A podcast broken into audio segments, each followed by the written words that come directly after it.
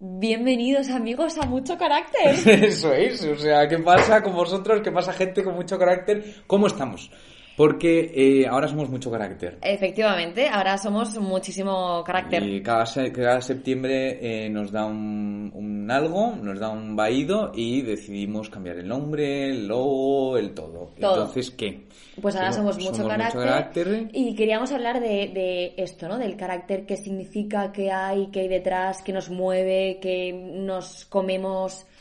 Bueno. ¿Qué nos comemos? Que, sí, el como- programa va de cocina. No, me refiero que, que nos tragamos y nos soltamos, sí. qué bloqueos tenemos. Y todos los episodios irán sobre el carácter. O sobre las cosas que definen, ¿no? Un poco lo- a los entrevistados, a Bueno, irás, sobre nosotros. sí, experiencias, momentos vitales, Ajá. cosas, pues un poco lo que ¿Cómo, hemos cómo, hecho cómo? hasta ahora, en Hasta verdad. ahora, pero con otro nombre. Con otro nombre. Y ya está, porque nos apetece. Exactamente. Hoy o a sea, quién tenemos. Hoy tenemos a Mara Jiménez. Pues vamos allá, ¿no? Allá vamos.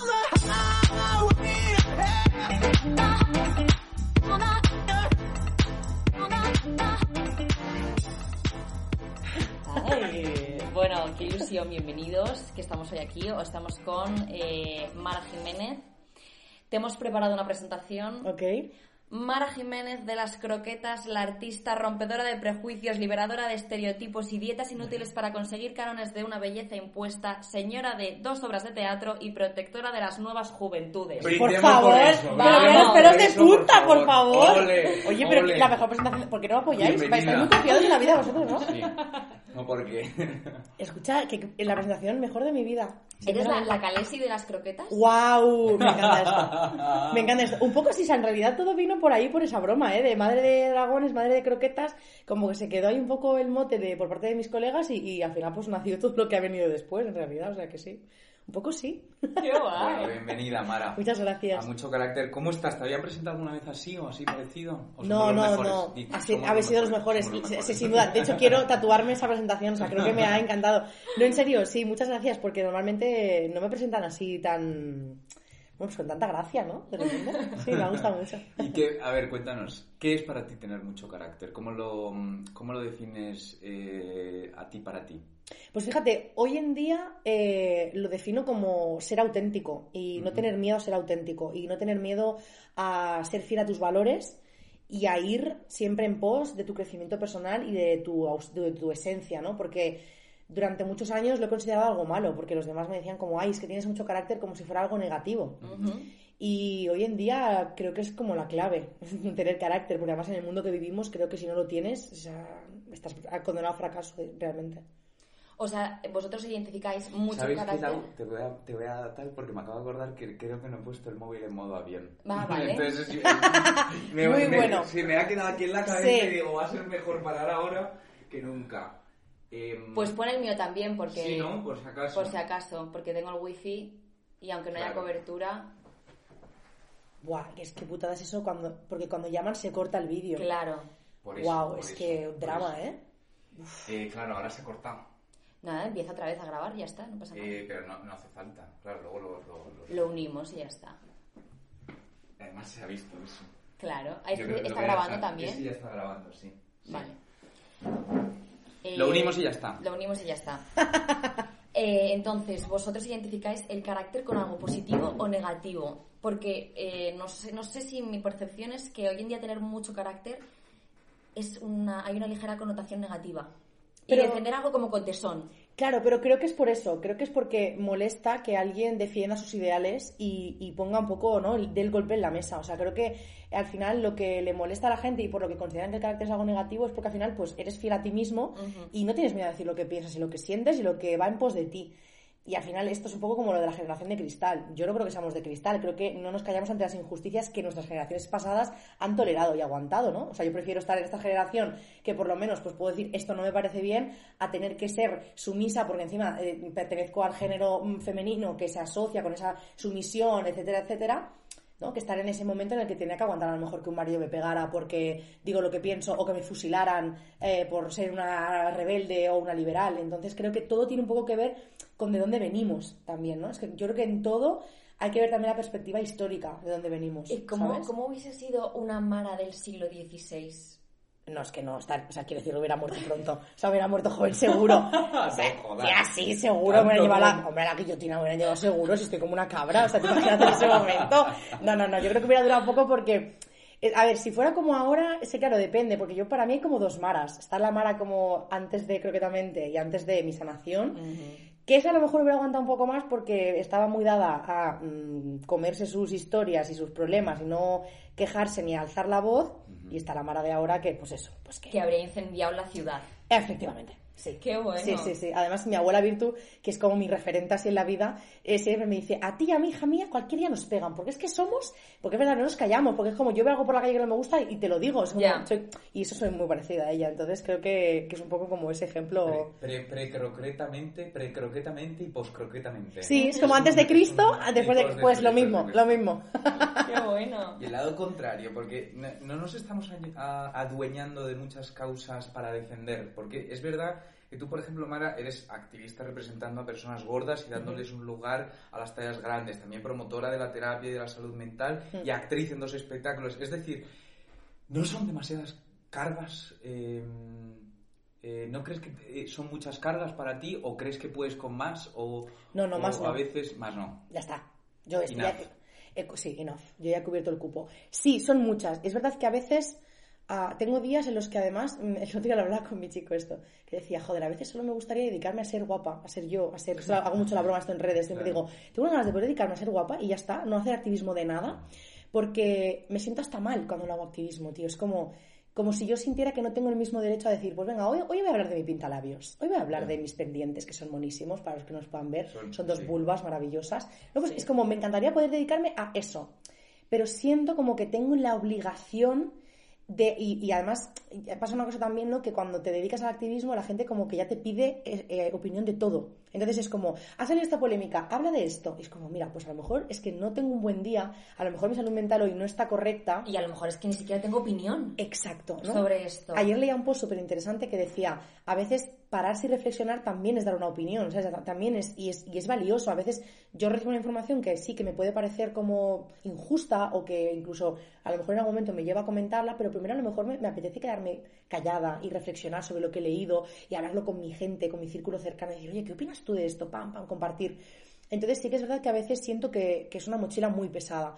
Sobre todo porque aunque tengo un feedback muy bueno por parte de mi comunidad, hay una parte muy oscura en las redes sociales de la que estoy muy cansada. O sea, el hate, el que sigamos confundiendo, em, libertad de expresión con delitos de odio, el que yo tenga que soportar porque es a lo que me expongo, que cualquier persona me falte el respeto o atente contra mi integridad, eso es algo que estoy llegando a un punto en el que me está cansando, porque es como que curioso, ¿no? Una persona que aboga por salud mental y que es la primera que tiene una mala salud mental porque es que recibo no, no solamente la violencia estructural, que es la gordofobia por mi corporalidad, sino que encima me expongo en redes y tengo que recibir todo ese odio masivo, ¿no? Sobre todo con, con según qué contenidos como que se dispara mucho más.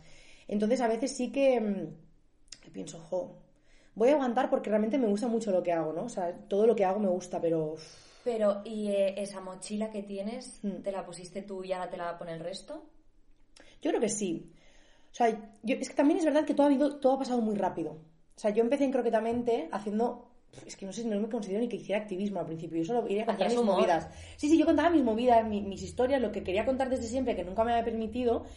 Después llegó el activismo gordo y dije, joa, me tengo que sumar a esto porque es que es, es para lo que he venido. Y luego se me ofrecieron las oportunidades como actriz, que es para lo que llevo estudiando toda mi santa vida, haciendo castings y, y queriendo dedicarme, ¿no?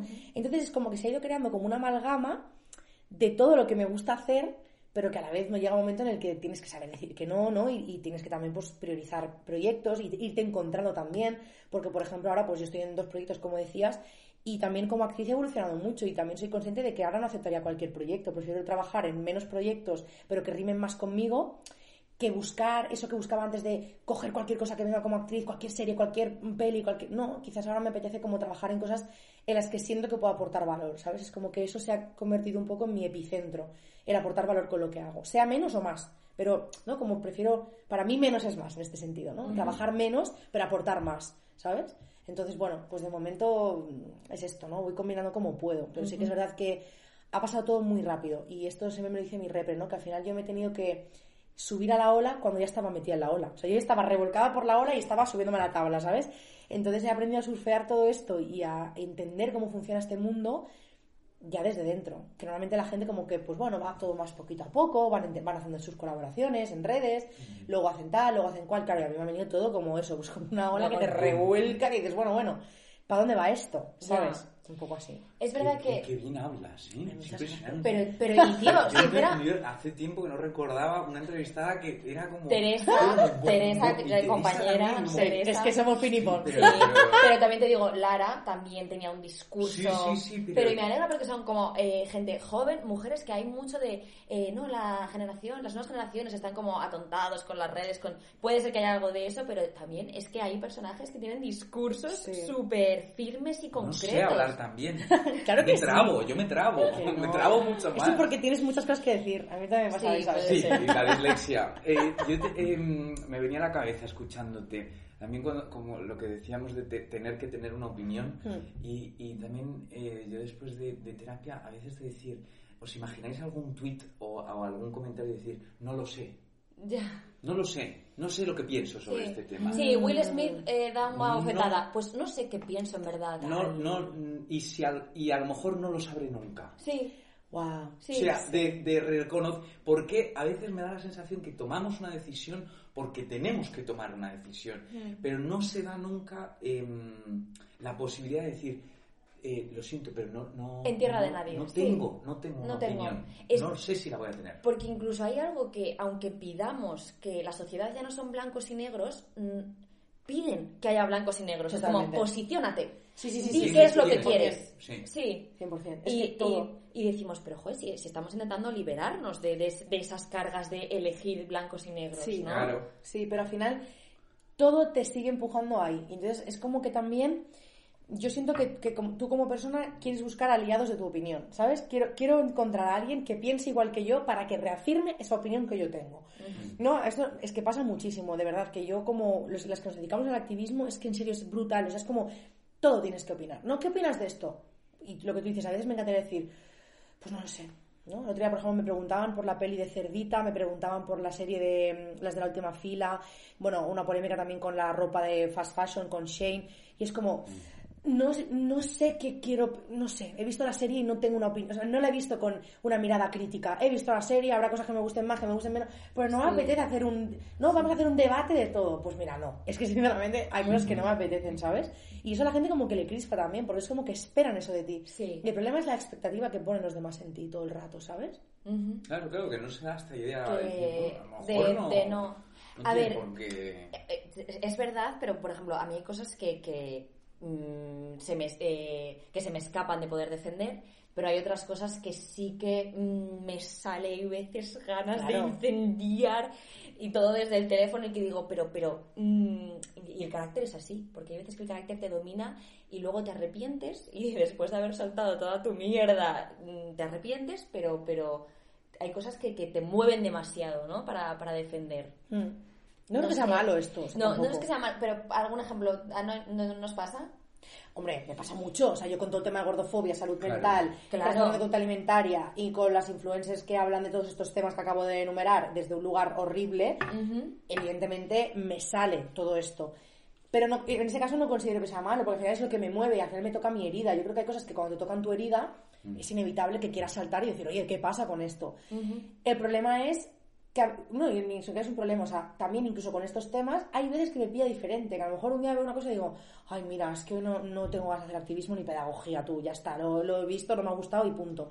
Pero creo que es que hay cosas que te mueven. Hay cosas creo que que, es mueven, necesario sí. que te muevan, Sí, si no, eres un ser inerte. Totalmente. ¿Sabes? Como tienes que tener algo que te mueva. Y es verdad que a uno le puede mover porque le toca una parte más personal o porque o por envidia o por, o por, o sea, por lo que sea, pero te mueve. Sí, sí, O sea, es así. sí, sí. De hecho, a mí, por ejemplo, hay una cosa que me, que me mueve mucho y que en el caso de Teresa y el tuyo agradezco y es eh, que, que os sois creadoras de contenido y actrices. Mm. Porque hay todo un tema y todo un prejuicio con ser eh, influencer y actor.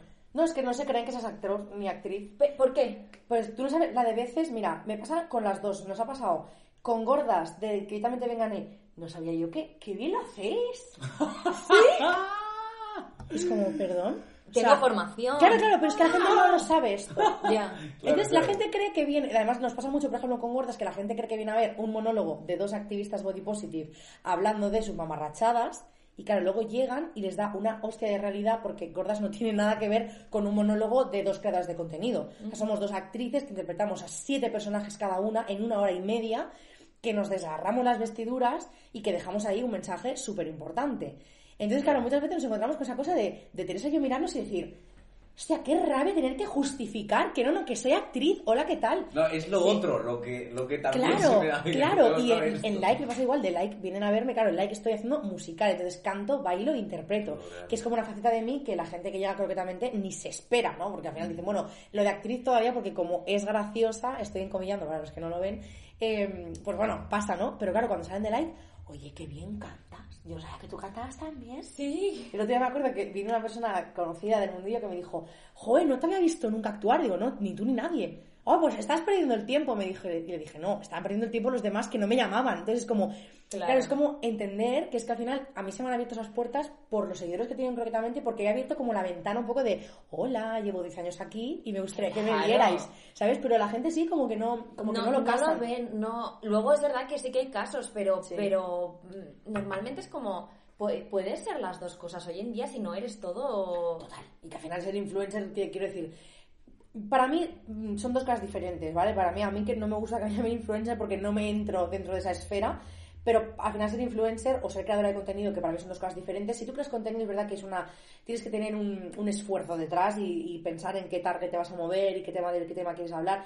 Ahora, si tú, por ejemplo, eres actriz o cantante, como ya vemos hoy en día, y de repente una marca te contrata para anunciar unas, eh, no sé, unos pintalabios o unos pendientes, pues bueno, eso al final son 10 minutos de tu tiempo o una hora, vamos a decir, pero lo puedes combinar bien, porque al final pues, las funciones son en fin de semana, o a lo mejor eh, grabas por la mañana y por la tarde puedes hacer Claro. cosas en redes. Entonces es como, depende de donde tú te muevas. Por ejemplo, para mí sí que me absorbe mucho más la creación de contenido, porque al final, pues, mis redes no se basan en anunciar productos solamente, sino que tienen como todo ese background detrás, ¿no? De qué vídeo hago, cómo lo edito, cómo trabajo con las marcas, pero que es que son dos cosas como súper combinables. Y es que hoy en día, para yo de los que conozco, todas las personas del mundillo artístico, todas están trabajando en redes.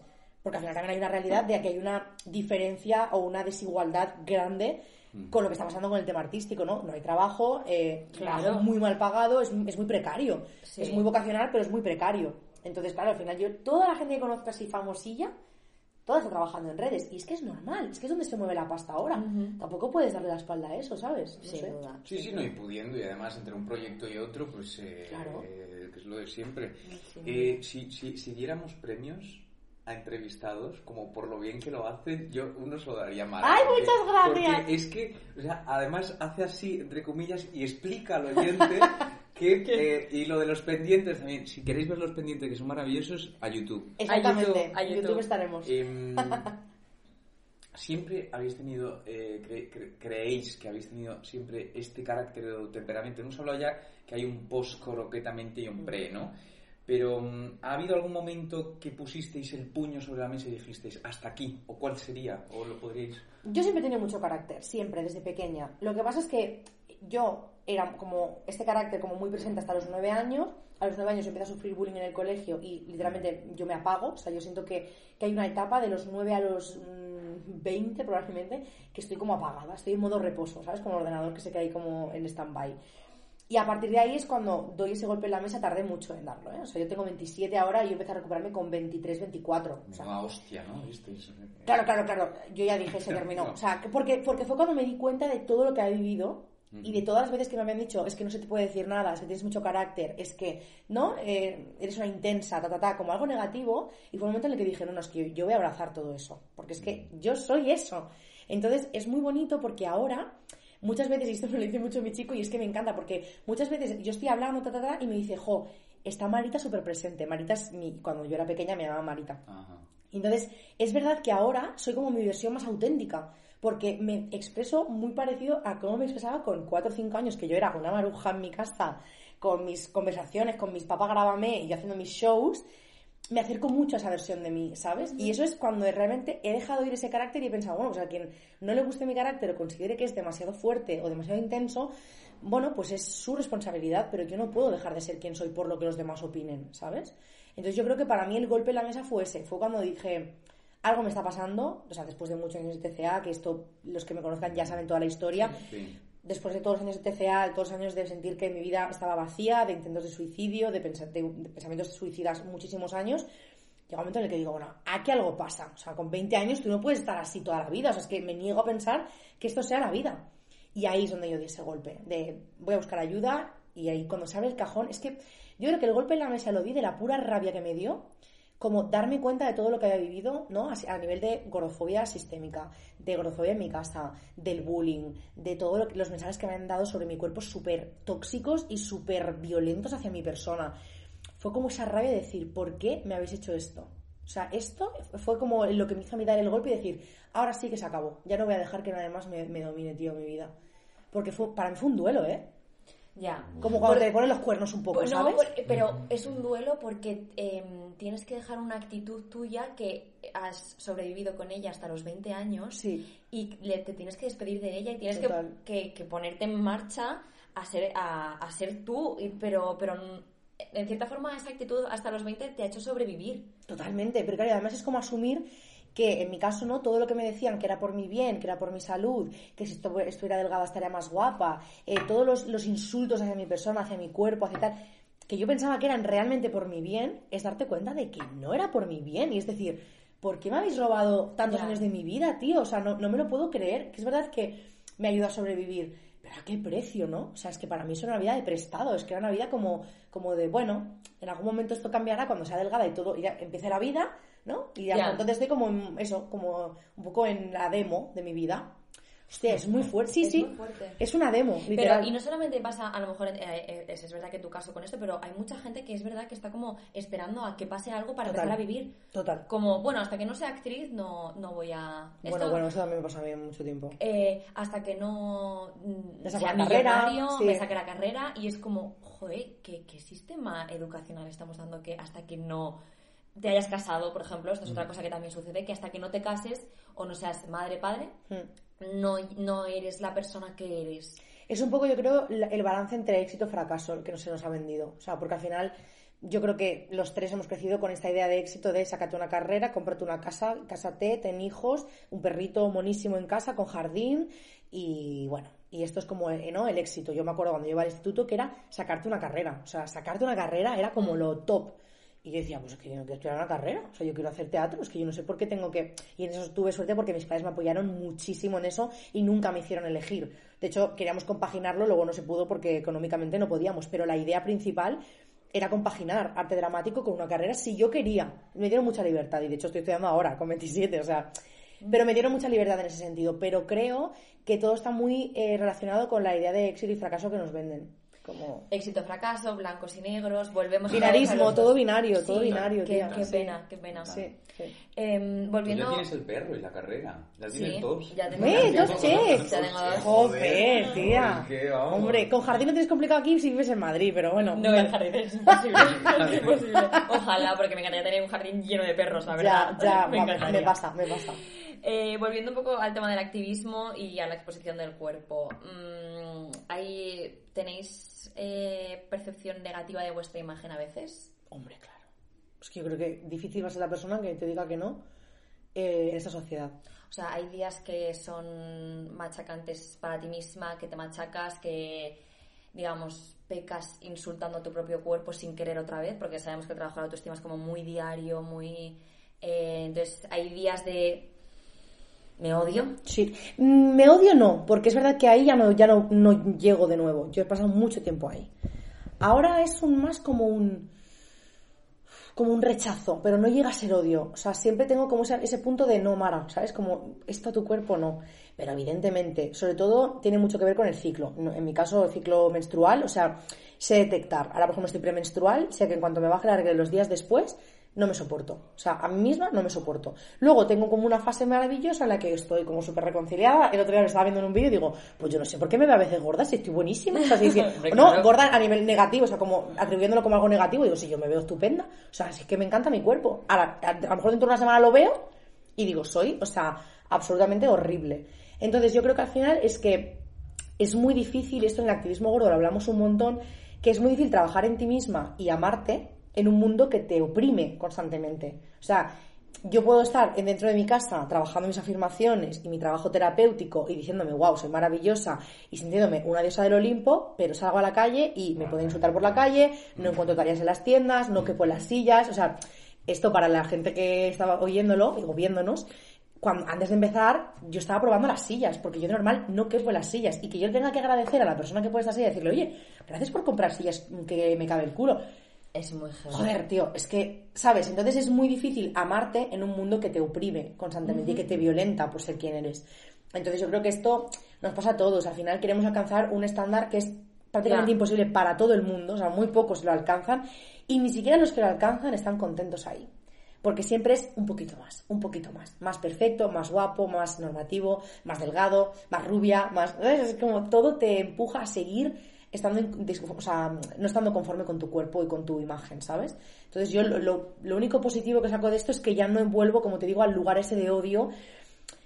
Mm, enseguida me noto lo que me estoy diciendo y es como, no, no, no, no. Además tengo, esto lo, expliqué en redes hace poco porque a mí es una herramienta terapéutica que me ha ido súper bien.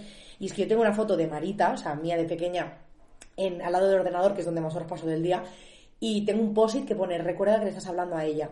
Entonces cuando yo estoy con mi discurso de no, es que soy lo peor, siempre me ayuda como ah, volver a ella. ¿Qué le diría a ella? ¿Le diría todo esto a ella? Porque ella es la que empezó a sufrir toda esa violencia, todo ese odio, todo ese rechazo hacia, su cuerpo. Yo no nací odiando mi cuerpo, ninguno de los que estamos aquí, ni de las personas que nos oyen, nació teniendo una mala imagen corporal y diciendo, uy, hoy no me veo bien. No, esto ha sido una cosa impuesta por un patriarcado, por un sistema de cultura de dieta y por todo el sistema de belleza que hay, ¿no? Y que es como súper opresivo con los cuerpos.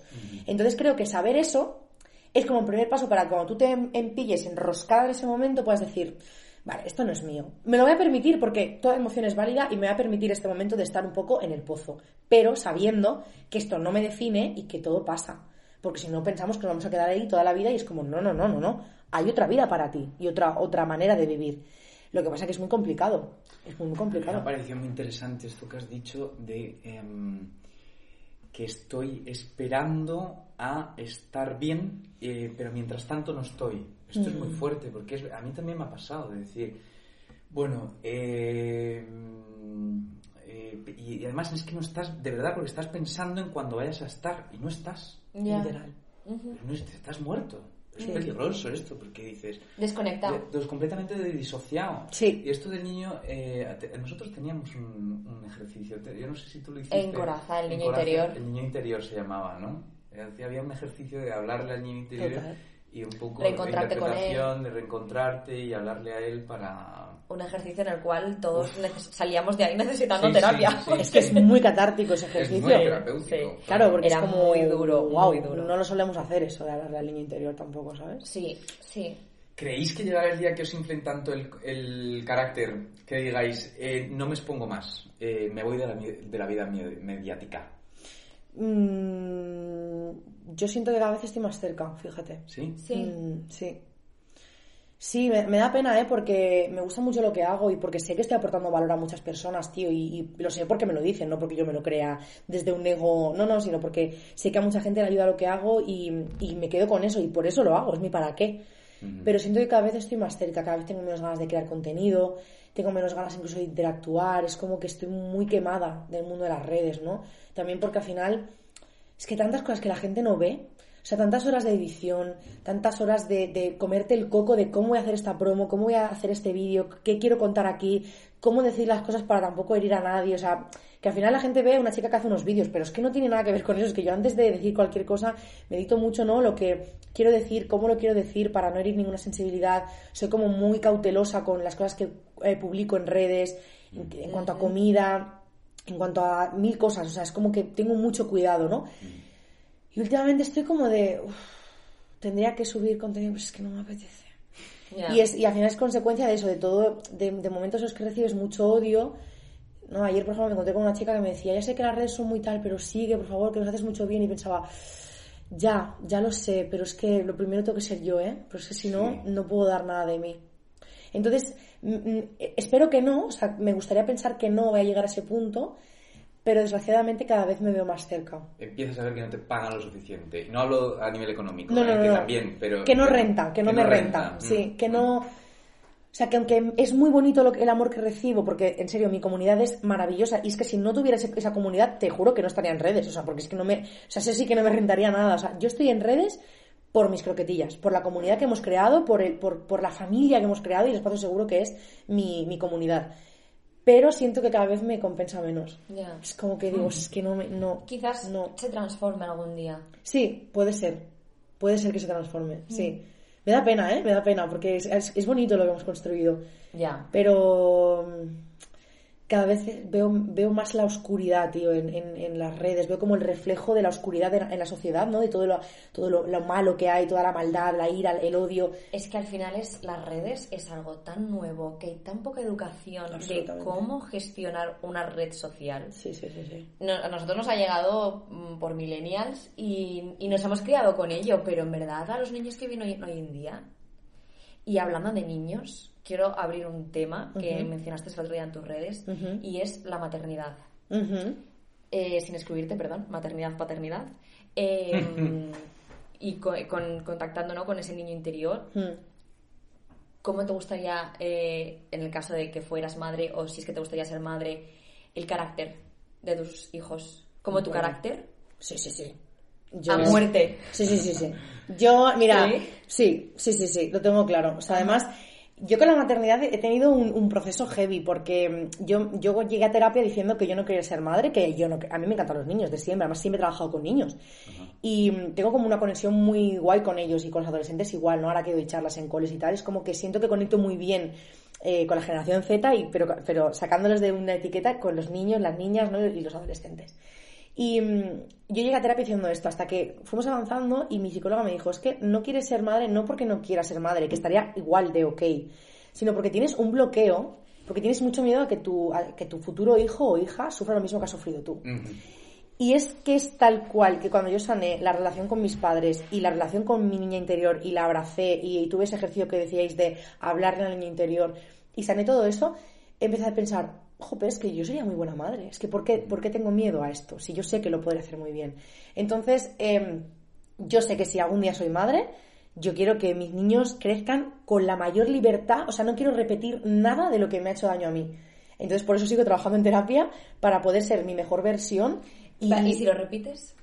Bueno, si lo repito, por lo menos tengo herramientas para, para Vale. ayudar a gestionar, ¿sabes? Tampoco, me, tampoco mm, me fustigaría, porque al final es como, bueno, bueno, pues ahí hay una cosa, ¿no? Pues genética y epigenética que puede ser que tú traigas, pero por lo menos tengo herramientas y sé lo que no quiero repetir y sé lo que no quiero hacer y cómo no quiero hacer las cosas. No sé cómo las haré, pero sí tengo muy claro cómo no las haré.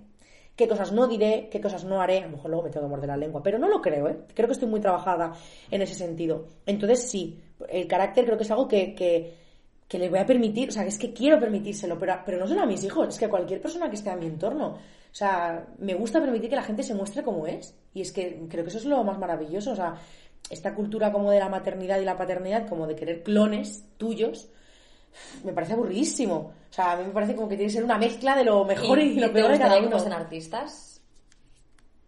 Pues fíjate que me da un poco igual. Es exacto, no hay Sí, conexión, ¿no? tengo claro, por ejemplo, que no les expondría en redes, eso lo tengo muy, muy, muy claro, porque para mí lo que más eh, odio de las redes, y lo digo así con la boca llena, odio de las redes, es la pérdida de la privacidad. O sea, el haber perdido mi privacidad es algo que siento que mm, ah, me va a costar ah, perdonarme. Un poco, decir, joder, esto ha sido como lo, lo peor, el haber perdido la privacidad, en el sentido de no que me saluden por la calle, que eso me encanta, sino saber que estoy en cualquier lado y cualquier persona puede estar haciendo una foto o puede estar viéndome y, sentir como esa cosa de tengo que ser políticamente correcta todo el rato si no quiero que mañana salga un titular mío. Entonces sí que tengo claro que no les expondría en redes por todos los peligros que eso supone y porque no me gustaría que perdieran la identidad ¿no? y, la, y la privacidad, que pudieran ser quienes son libremente. Pero en cuanto a la profesión, es que me da tan igual. Eso sí que lo repetiría de mis padres, ¿ves? Ellos siempre me dejaron elegir. ¿Qué quieres? Yo, mira, de pequeña dije que quería ser profesora de hípica, eh, que quería ser profesora de catequesis, porque me encantaba ir a catequesis, sí, sí, sí. Y yo tengo una relación muy bonita con Dios y pensaba, yo quiero ser profesora de catequesis como el profe Lola, que era maravillosa. Luego quería ser veterinaria, luego quería ser bióloga, o sea, te quiero decir, y acabo siendo artista, o sea, quiero decir, que, que me dejaron explorar. para hacer de todo. Sí, me dejaron explorar y eso creo que es lo más bonito que alguien te puede regalar, Sin ¿sabes? duda, sin ¿Y tú duda. qué? Em, eh, yo... Yo con tal de no llevarles al colegio, con lo mal que lo paso yo en el colegio, yo con ahorrarles solo el colegio, si pudiera como, bueno, adoptar uno de, de, de 20, pues Sí, eso es verdad. Ahí ya claro, has dado la etapa escolar. como 28. Sí. Voy a adoptar a un No, hijo no, de 32 no, años. claro, es, que no, es que no quiero hacerle pasar por ahí. Ya, ya. La verdad es que el cole es una etapa peleaguda. A sí. mí me encantaría ser madre. ¿eh? Es algo que, que- eh, a lo que sí que pongo expectativas, no, o sea, no lo puedo controlar, lo- las pongo. mm, mi deseo, mi, quizás mi niña interior es lo pide, ¿no? Mm. Eh, esa cosa con los perros y con los niños Ya, me ya, puede, ya, me domina. Eh, no sé hasta qué punto si el ser artista más que eso, pero probablemente haya un punto en el cual incluso choquen Ajá. porque al final es que ser artista es muy difícil, ¿no? Es como ir todos los días a una oficina y tirar el boli después. Es muy complicado. Es todos los días currando mucho Sí. y, joder, tenemos grandísimas eh, actrices, actores que llegan hasta una edad muy mayores y, siguen trabajando. Y, y, y he visto mis padres que llegan a una edad, se jubilan y disfrutan de su familia, de sus nietos, de su... Hay mucha cosa ahí en el mundo de, de- de- bueno, del autónomo, del empresario. Bueno, bueno, sí. Porque sí, al final sí. es lo mismo, ¿no? Es, es creador. Total. Eh, Un empresario también es creador eh, de su propia empresa. En la hostelería también. O sea, al final son muchísimas cosas Son sacrificados, son trabajos sacrificados. muy duros, muy duros. Entonces, pues bueno, yo ahí también voy teniendo mis guerras, trabajándolas, viéndolas. Al final hay que, hay que tomar decisiones. Mm. Que es, que, que es una faena, porque cuando uno decide, renuncia a algo que también quiere. Claro, sí, al final es como ver si lo puedes compaginar o pues saber que siempre Sí. vas a tener que soltar algo para, ¿no? Para, Para seguir hacia adelante, Exacto, sí, sí, exacto. sin duda, sin duda. Sí, yo lo, lo voy a conectar con la siguiente pregunta, porque eh, ¿cuál creéis que es la presión social o familiar que están viviendo la gente que llega a los 27, 30 años como nosotros? No, los tres tenemos 27, ¿no? Sí, es No, verdad. tú tienes 28. 28. Ah, vale. no pasa nada, me gusta. Porque ya antes de la paternidad o maternidad en vuestro caso estoy más preocupado con la precariedad laboral, a lo mejor. También. Como... Uf. Sin duda. Claro, es que además Esto- eso es Hoy es como- 6 de noviembre. No sabemos si han caído bombas en Europa o, Ya, ya, es o que qué, pero... Es muy fuerte. mm, claro, ¿qué? Es que yo creo que la precariedad laboral es la antesala a todo. O sea, es decir, el otro día hablaba con mis amigos. Claro. Es que, claro, nosotros somos una generación que no, probablemente no se pueda comprar un piso o una casa. Probablemente nunca. O sea, es que es muy fuerte. O te ayudan tus padres, o te llega, un, o, o te llega una lotería, o te llega... El euromillón, sí. Sí, es me que es muy fuerte. Si no es imposible. Sí. Pero vamos, que es que eso, mis, eh, tengo amigos que son extremadamente eh, con trabajos conservadores, seguros, e indefinidos, y, y a lo mejor llevan seis años trabajando y tampoco. No, no, no, que no se puede. O sea, con los el precio de los alquileres, los sueldos tan bajos que hay, la precariedad laboral en el sentido de trabajas mil millones de horas, no tienes tiempo para ti, entonces salud mental también se ve afectada. Es como, a mí eso es verdad que me preocupa mucho también, porque al final yo, yo me considero muy privilegiada de trabajar de lo que trabajo. Pero claro, mm, puede no ser eterno. Claro. Y luego hay mucha gente que tampoco se dedica a esto porque no se quiere dedicar. Quiero decir, que es que tiene que haber de todo. Pero que esas personas que se dediquen a la hostelería o a otro tipo de trabajos, que tengan unas condiciones óptimas, que no tengan que estar ahí rascando para tener un sueldo digno o cogiendo de aquí y de allá, como estaba yo con tres trabajos a la vez antes de dedicarme a lo que me dedico ahora. Es que es muy fuerte. Hombre, evidentemente es que si yo tuviese la oportunidad de estar trabajando al nivel que trabajan eh, Bardem y Penélope Cruz y con la pasta que deben de ingresar, tendría mm, dos hijos, no, cinco niños. Claro. Y entonces, y no me preocuparía en absoluto si en un momento dado tengo que hacer un parón, luego retomar, o, mi ma- o sea, es como que, que estás con toda la libertad a tus anchas. Sí, eso es verdad. Y, pero ¿a quién llega a eso? Claro, es más complicado. Ellos todos. Ellos todos. y ya está. Claro, me, me imagino como de repente una conversación generacional de, joder, vos, eh, nos ha pasado yo creo que a todos y a todas, de, em, eh, joder, es que vuestra generación, ¿cómo usa el móvil? ¿Cómo, cómo, cómo ponéis el internet? ¿Qué, qué bien lo Sí. hace? Ya bueno, pues vosotros tú te podéis comprar una casa. Absolutamente. Yo no puedo. Absolutamente. Claro, ¿no? Sí. Entonces, que tengo familiares que eh, tenían tres casas, o sea, la de vivienda Claro. y dos de vacaciones. vacaciones. Y una la alquilo y luego la vendo y luego compro. Y mi abuela se hizo su casa ladrillo a ladrillo y luego se compró otra. Y decía, hostia, es que yo no voy a poder aspirar nunca a esto. No O sea, Pero el no, problema no. fue el cambio de la peseta al euro. Bueno, yo no, aquí ya, cariño, yo esto no coña. lo sé, porque claro, Ya. yo, aquí ya me pilláis, a mí habladme de croquetas, ¿eh? Hacedme hablar de De redes sociales. Yo esto ya no lo sé, pero creo también que es que, no sé, yo creo que es que todo. Yo creo que hay una mentalidad diferente y también Sí. ahora es todo mucho más. Ha habido un salto, sí, ha habido un salto de en todas las O cuestiones. sea, quieres, por ejemplo, en Madrid es como va a morir. Tremendo, tremendo. Y yéndonos al polo opuesto, Mm. ¿cuándo hay algo que os da toda la fuerza para defenderlo? O sea, el carácter, pero os achicáis. Por miedo al rechazo, Mm. por... O sea, ¿cuándo hay algo que queréis defender a toda costa, pero por miedo al que dirán, os volvéis pequeñito y finalmente no lo, no lo defendéis? Mm, Fíjate, lo primero que me ha venido es eh, hablar de Dios. Me cuesta mucho en redes hablar de mi relación con Dios porque para mí es como algo tan íntimo, tan mío y tan de esto que eh, me cuesta mucho porque no quiero el juicio. Me acuerdo, me ha venido un ejemplo cuando estabas diciéndolo que estaba haciendo una vez un programa que presento. Estábamos hablando de, éxito o fracaso, ¿vale? Y decía, bueno, eh, Jesucristo, fracaso o reinvención. Entonces se generó como la típica conversación cuñada de risitas de Jesucristo, de bromitas, jijijaja. Y para mí era como un, quiero parar esto, o sea, porque puedo saltarme el guion y decir qué coño estoy diciendo porque esto a mí no me, no me parece bien. Y no lo dije. Me quedé como cortada y dije, bueno, tal, como que lo quise reconducir de súper correcta porque no quería como meterme en fregados.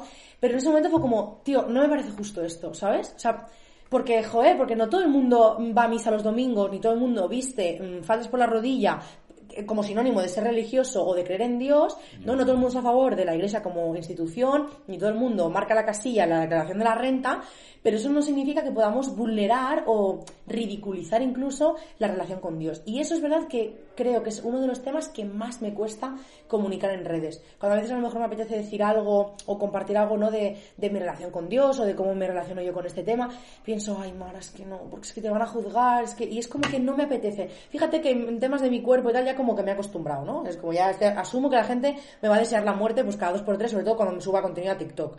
Pero con esto es como, para mí es lo más importante y lo más sagrado, es como no quiero que nadie me lo vulnere, ¿sabes? Que me ha venido como ese ejemplo. Pe- y qué bonito. O sea, qué, qué, qué bello, ¿no? Qué delicado. Mm. Sí, es que para mí es como algo, es como a proteger, ¿sabes? Como cosa muy pequeñita. Sí, esta es mi privacidad. Es- Sí. este es- este es- esto es mío. Esto es para mí. Sí, Sí. Eh, pe- Perdón, me he quedado con. que has dicho qué bonito y yo me había quedado con lo de que en TikTok son. eh, porque yo soy eh, todavía soy un poco más boomer. En TikTok son más heavies, dices. sí. La- el odio, O sea, hay, hay, muchísimo hay- más. Vale. Muchísimo más, o sea, pero increíble, increíble. En Instagram también es verdad que como tengo muchos filtros de no me puede comentar nadie que no me siga, Ajá, no vale, me puede vale. mandar mensajes, no sé qué, eh, bueno, pues como que llegan, pero llegan mucho más suaves porque tienen que pasar como muchos filtros. Al final, un ataque de odio es algo muy inmediato. Es, tengo un pensamiento de ira, pa, lo suelto. Entonces, el TikTok te lo permite porque pones un comentario y lo, y lo comentas. Instagram al final, esos, esos 10 segundos que tardas en darle a seguir, mandarme un mensaje, escribirlo y enviarlo, probablemente se te ha disipado un poco esa ira. Sí, sí, ya, ya, ya. Pero TikTok, Ya, TikTok es una barbaridad. Ya. TikTok es una barbaridad lo que se cuece ahí dentro. Y de hecho esto lo hablé con una persona que trabaja en TikTok. Ajá. Dije, no tenéis ningún tipo de moderación. Y la que hay no me vale. Porque yo no puedo, no, o sea, no puede ser que yo denuncie un comentario que es claramente eh, atenta contra mi integridad, es un delito de odio, y me pongáis, las normas de la comunidad consideran que esto no es un delito, ¿no? Que no inflige las normas de la comunidad. Ya. Entonces, ¿qué, qué lo inflige? ¿Sabes? O sea, ¿qué es eh, lo que se considera algo que va en contra de las normas? Porque yo incluso he visto en otros perfiles comentarios incluso más violentos que los que me mandan a mí. Entonces es como, bueno, yo creo que aquí hay que hacer algo, ¿no? O sea, no se puede seguir consintiendo o seguir... Es que hay algo que me, que me fastidia mucho que es como tener que normalizar esa violencia. O sea, la semana pasada yo tuve un bajón que fue como un poco el que me mantiene con esta con este pensamiento como de no me gustan las redes, me quiero alejar. Y lo hablaba con Teresa y con muchas compañeras gordas, ¿no? De, bueno, es que esto, las redes sabes cómo son, pero ¿por qué tengo que normalizar que las redes son así? ¿Por qué tengo que normalizar que, que esto Sí. no va a seguir pasando? Si estamos haciendo activismo social, ¿por qué no hacemos un activismo social eh, digital? Es que total, Sí, es que me niego a es pensar. lo mismo. Me- me la era digital también es la realidad. También Sí. es algo, aunque sea digital, ¿no? Sí. También es algo que estamos viviendo. Activismo social digital. ¿no? Activismo social digital. Vamos a empezar a promoverlo. Otro título, venga, otro más, otra Muy etiqueta. buena, muy buena. Hombre, totalmente. digital. Me Maravilla. gusta, sí, sí, sí. Bueno, pues, eh, pues si ya no querías más cargas, pues ¡hala! ¡Otra más! Bienvenida. Sin duda, sin duda. A ver, nos acercamos al final, Mara. Yo, yo lo, lo bien que me lo estoy pasando. Sí, sí, es ya, interesantísimo. ¿Qué guerras internas o externas eh, cuando erais más adolescentes le poníais muchísimo carácter y ahora ya no? Em, que las soltasteis, que se- sentís que, que haya relación con las cosas que no se pelean en la etapa adecuada, a lo mejor, em, o que ya se sueltan y dices, bueno, te- también tiene sentido, ¿no? Es como decir, pues la adolescencia siempre tiene un punto de rebeldía por unas cosas Sí. que luego ya llevas a los 20 y dices, Sí, sí, sí. o la maduración también que te quita esas cosas, o, o, o qué. No, igual la responsabilidad te hace que, que tengas cada vez más responsabilidad y que ya no puedas pelear por otra. Que ya no tenga sentido, ¿no? que no tengas ganas ni fuerzas. Ni ganas, ni fuerzas. Ni, ni dinero para pelear. o sea, que digas ya. te- es que no tengo dinero. sí. No tengo dinero para hablar de esto, lo para siento. hablar de esto. Sí, verdad. Es que no lo sé, porque fíjate que es que la adolescencia yo era muy, o sea, es que era muy, muy introvertida, tío. Es que me Claro, volví claro. muy, Ya pasaba al revés, a lo mejor. Sí. Sí, ahora, por ejemplo, ahora no me callo cosas que en la adolescencia me callé, ¿sabes? O sea, creo que va al revés. Ah, es que no, es que yo no puedo poner ese ejemplo porque los únicos ejemplos que tengo de momento rebelde en la adolescencia, de, de a lo mejor de rebelarme ante injusticias, es que lo sigo haciendo. Es que yo me, o sea, a mí me hacían bullying, pero yo me posicionaba de la otra persona que le hacían bullying y yo me peleaba con, o sea, que decir, era como un poco este papel que muchas veces dice la gente, no de a mí, como no quiero que me hagan bullying, yo no me meto con los, con los acusadores. A mí me hacían mucho bullying, pero si yo veía que le hacían bullying a otro compañero, yo me ponía y me, y me ponía al lado de esa persona y decía que no le vais a insultar más, aunque a mí luego me fuera a perjudicar muchísimo eso, porque entonces llevan a por mí otra vez. Y esto, esto lo sigo haciendo. Es que yo no, o sea, yo veo por la calle algo, una injusticia así y es que no me callo. Entonces, es como que eso, eso ha seguido. Y las otras cosas que eran para conmigo, en las que ahora a lo mejor pues más reivindico, pues como la agrofobia, etc. pues, en ese momento yo no hablaba de nada de esto. Era como que me callaba, como que... Que ya. Yo creo que no, no hay ningún ejemplo que pueda decir. Pues que al contrario, es que ahora hablo más que entonces. Ya. Ya decir. Pues eh, a mí, por ejemplo, sí que me, me ha pasado en las dinámicas y roles familiares, ¿no? Eh, tener momentos típicos, cena de Navidad, defender a muerte el feminismo, el- Ah. y, eh, joder, acabar saliendo, a lo mejor incluso llorando y sufriendo porque decir, es que mi familia me ridiculiza por defender valores feministas. Y a lo mejor a día de hoy ya lo he soltado. Y es como a la cena de Navidad van, digo la cena de Navidad por decir, ¿eh? Sí. Pero una comida, lo que sea, van a picarme y a Laura, ¿has visto la nueva noticia? Y ya es como, mm, me da igual, impermeable, porque digo, joder, es mi familia, es, no, no, son sus guerras, ellos sabrán cuánto bien, cuánto mal quieren hacer al mundo, pero Total. no, no puedo, no es mi batalla ya, ¿sabes? Total. Como, la suelto. Y a lo mejor es un, es un problema por mi parte el no seguir peleando eso, pero no, no me dan tantas ganas ni tanta fuerza el decir, no, voy a cambiarte el pensamiento para que... Yo creo que tengo claro cómo soy y cómo quiero, eh, de, qué, de, qué- de qué gente quiero rodearme, pero la familia es algo que te toca Sí, sí, sí, sí. y, y no la puedes cambiar. No, Y es algo que dices, ¿para qué? Sí, es una guerra perdida, ¿no? Bueno, no sé si es una gran pérdida, pero digo, no, no, no me merece la pena. No me Eso sí, o sea, pena. creo que al final mm, es que la familia es un temazo también, ¿eh? Yo creo que al final la familia está muy eh, endiosada y creo que tenemos que entender que antes de ser nuestra familia y tener ese lazo de unión son personas con las Sí. que no se vas a tener que congeniar ni vas a tener que estar en la misma sintonía. Que a la familia se le puede y se le deben poner límites si tú lo necesitas, que esto es algo que la gente le da mucho miedo. Bueno, eh, oveja negra, puede ser, o sea, te van a considerar oveja negra, pues muy probablemente.